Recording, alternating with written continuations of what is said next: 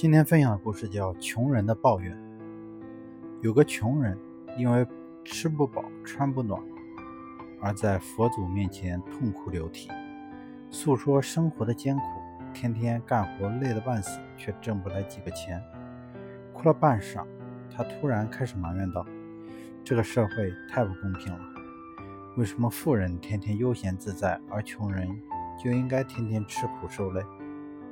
佛祖微笑地问，要怎样你才觉得公平呢？穷人急忙说道，要让富人和我一样穷，干一样的活，如果富人还是富人，我就不再埋怨了。佛祖点头道，好吧。说完，佛祖把一位富人变成了和穷人一样穷的人，并给了他们一家一座煤山，每天挖出来的煤当天可以卖掉买食物，限期1个月之内挖光煤山。穷人和富人一起开挖，穷人平常干惯了粗活，挖煤这活对他就是小菜一碟。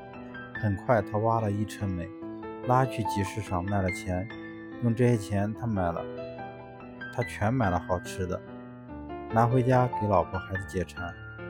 富人平时没干过重活，挖一会儿停一会儿，还累得满头大汗，到了傍晚才勉强挖了1车拉到集市上卖，换来的钱他只买了几个硬馒头，其余的钱都留了起来。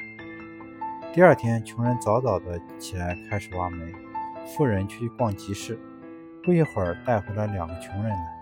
这2个穷人膀大腰圆，他们二话没说就开始给富人挖煤，而富人站在一边指手画脚的监督着。只一上午的功夫，富人就指挥2个穷人挖出了几车煤去。富人把煤卖了，又雇了几个苦力。一天下来，他除了给工人开工资的钱，剩下的钱比穷人赚的钱多几倍。1个月很快过去了，穷人只挖了煤山的一角，每天赚来的钱都买了好吃好喝，基本没有剩余。而富人早就指挥工人挖光了煤山，赚了不少钱。他用这些钱投资做起了买卖，很快又成为了富人。结果可想而知，穷人再也不抱怨了。